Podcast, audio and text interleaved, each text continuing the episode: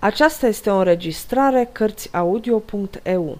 Pentru mai multe informații sau dacă dorești să te oferi voluntar, vizitează www.cărțiaudio.eu. Toate înregistrările Cărțiaudio.eu sunt din domeniul public. Mark Twain, prinț și cerșetor. Capitolul 2. Copilăria lui Tom. Să sărim cu gândul peste câțiva ani. Londra era bătrână de 15 veacuri și era un oraș mare pentru vremea aceea. Avea 100.000 de locuitori, unii socotesc că poate avea și de două ori pe atât. Ulițele erau foarte strâmbe, întortocheate și murdare, mai cu seamă prin partea unde locuia Tom Kenti, care se afla nu departe de podul Londrei. Casele erau de lemn, cu catul întâi ieșit în afară și al doilea scoțându-și coatele peste primul, căci cu cât se înălțau mai sus, cu atât creșteau și în lățime. Aveau schelăraia din pârne tari încrucișate cu zidărie temeinică între ele, acoperită cu tencuială. Pârnele erau date cu roșu, cu albastru sau cu negru, după cheful stăpânului casei, ceea ce le dădea o înfățișare foarte pitorească. Ferestrele, pricăjite, cu ochiuri mărunte de geam, în formă de romb, se deschideau în afară pe țățâni ca ușile.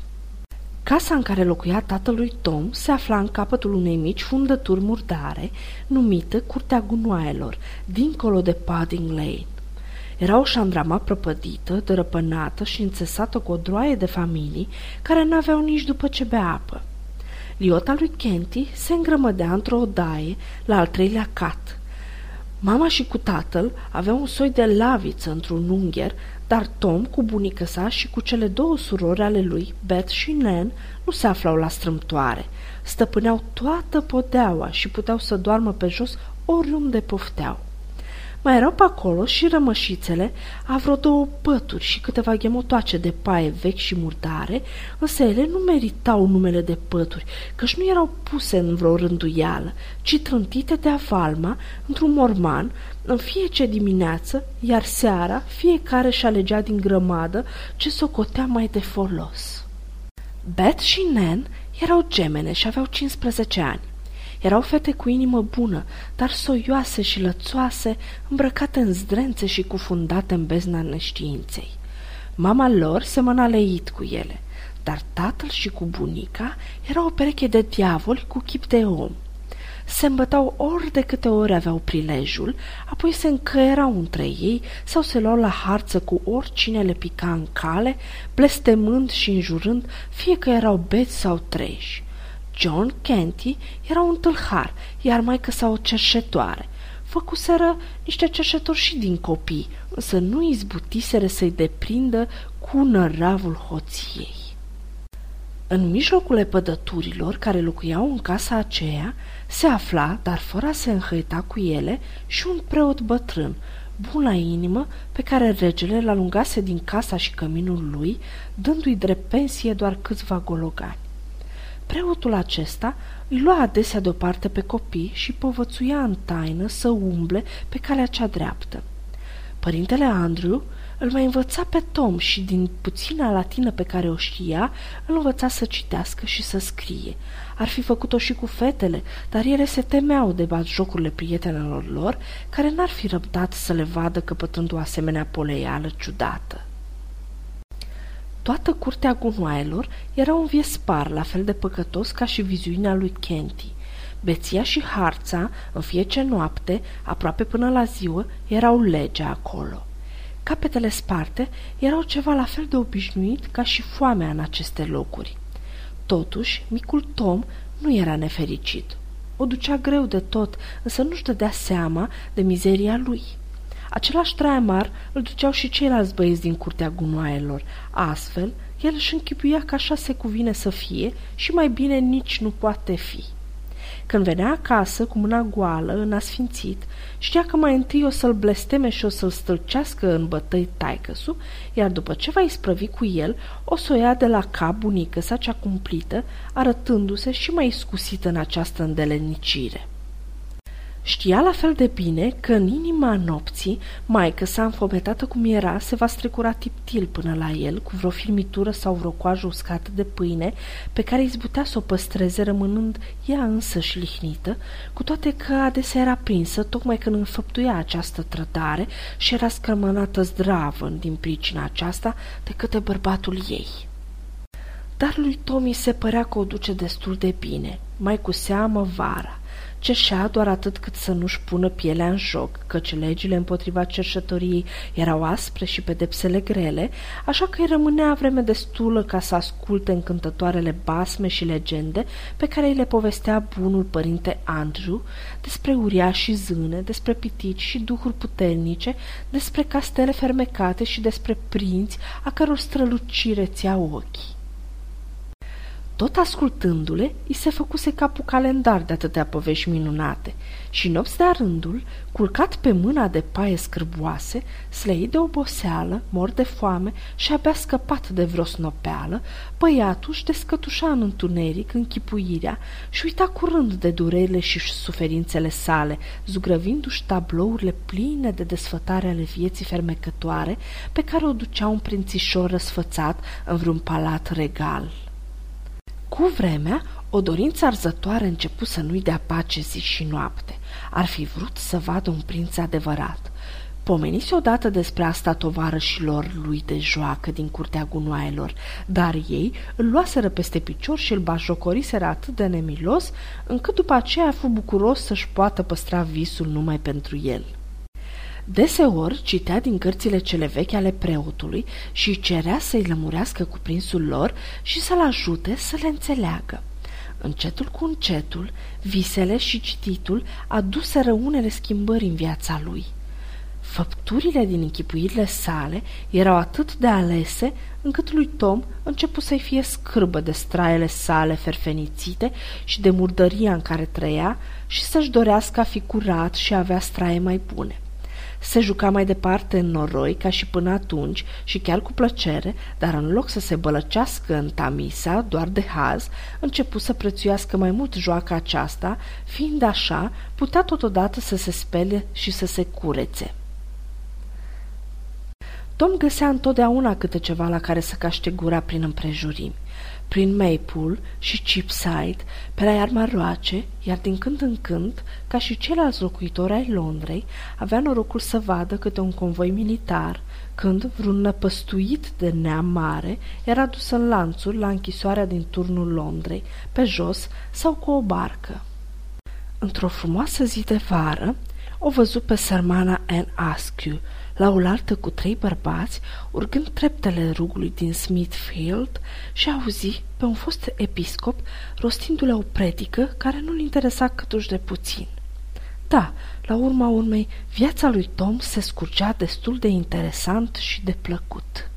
Treptat, tot citind și visând într-una la viața prinților, Tom fu atât de puternic înrăurit, încât, fără să-și dea seama, începu să facă pe prințul. Graiul și purtările sale deveniseră ciudat de simandicoase, potrivite cu ceremonialul curții regale, spre nețărmurita înveselire a prietenilor săi apropiați. Dar, zi cu zi, influența lui Tom asupra băieților creștea și, cu timpul, ei ajunseră să-l socotească cu un fel de respect amestecat cu teamă, drept o ființă deosebită. Părea că știa atât de multe și putea să spună și să facă lucruri atât de minunate și, după toate, avea atâta înțelepciune, o minte atât de pătrunzătoare. Spusele lui Tom și isprăvile lui erau povestite de băieți celor mai în vârstă și, curând, începuseră și aceștia să vorbească despre Tom Kenti și să-l socotească drept o făptură neobișnuită și nespus de înzestrată. Oamenii în toată firea veneau de multe ori la Tom după o povață și rămâneau adesea uimiți văzând cât de plină de miez și înțelepciune era judecata lui.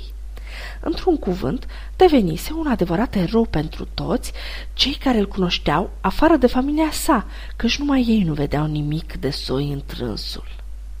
După o bucată de vreme, Tom își înșghebă în taină o curte regală.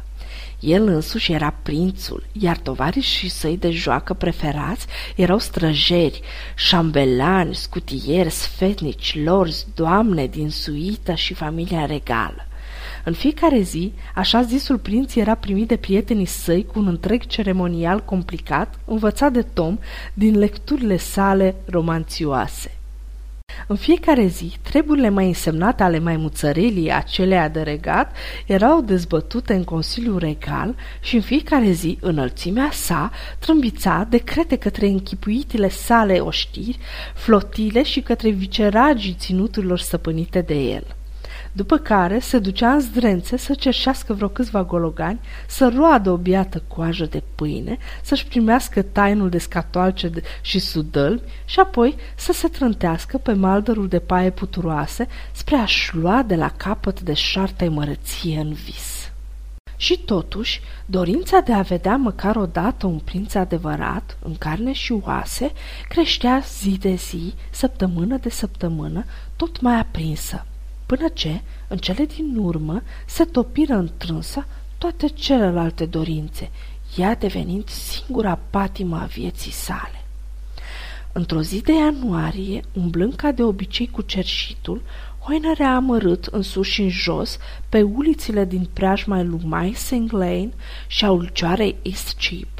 Ceasuri în șir, desculț și rebegit, privea la geamurile prăvăliilor cu de-ale gurii, poftind amarnic la fricoșătoarele plăcinte cu carne de porc și la celelalte născociri ucigătoare rânduite acolo spre a fi privite, căci pentru el erau bucate alese, bune pentru îngeri, cel puțin așa păreau, judecând după miros, fiindcă norocul nu-i hăzărise să se înfrupte vreodată cu asemenea bunătăți. Cădea o burniță rece, văzduhul se întunecase. Era o zi posomorâtă. Seara, Tom ajunse acasă, pătruns de ploaie până la oase și atât de sleit, de oboseală și de lihnit, încât până și tatăl și bunica lui își dădură seama în ce stare jalnică era și fură mișcați, în felul lor. De aceea îi traseră un toc de bătaie și îl trimiseră pe dată la culcare. O bună bucată de vreme, durerea și foamea, înjurăturile și zarva încăierărilor care nu mai conteneau în casă, nu-l lăsară să închidă ochii. Dar, în cele din urmă, gândurile sale plutira lene către îndepărtate și romantice meleaguri și adormi în tovărășia unor vlăstare princiare care trăiau în vaste palate și aveau cete de slujitori ce făceau plecăciuni la picioarele lor sau zburau să le îndeplinească poruncile. Apoi, ca de obicei, visă că el însuși era o draslă de viță regească. Toată noaptea, slava și mărăția rangului său regal scânteiară în jurul. Pășea printre șiruri de lorzi și înalte doamne, într-o învăpăire de lumină, trăgând în piept miresme dulci, sorbind o muzică desfătătoare și răspuzând, aici cu un zâmbet, colo cu o ușoară aplecare a capului său princiar, respectuoaselor plecăciuni supuse ale acelei mulțimi sclipitoare ce se dădea în lături ca să-i facă loc. Iar în zori, când se trezi și privi sărăcia cruntă din jurul, visul său a avut urmarea obișnuită. Tot ce-l înconjură îi păru de 1000 de ori mai bicisnic. Atunci îl copleșea amărăciunea, inima îi se frânse și îl potitiră lacrimile. Sfârșitul capitolului 2.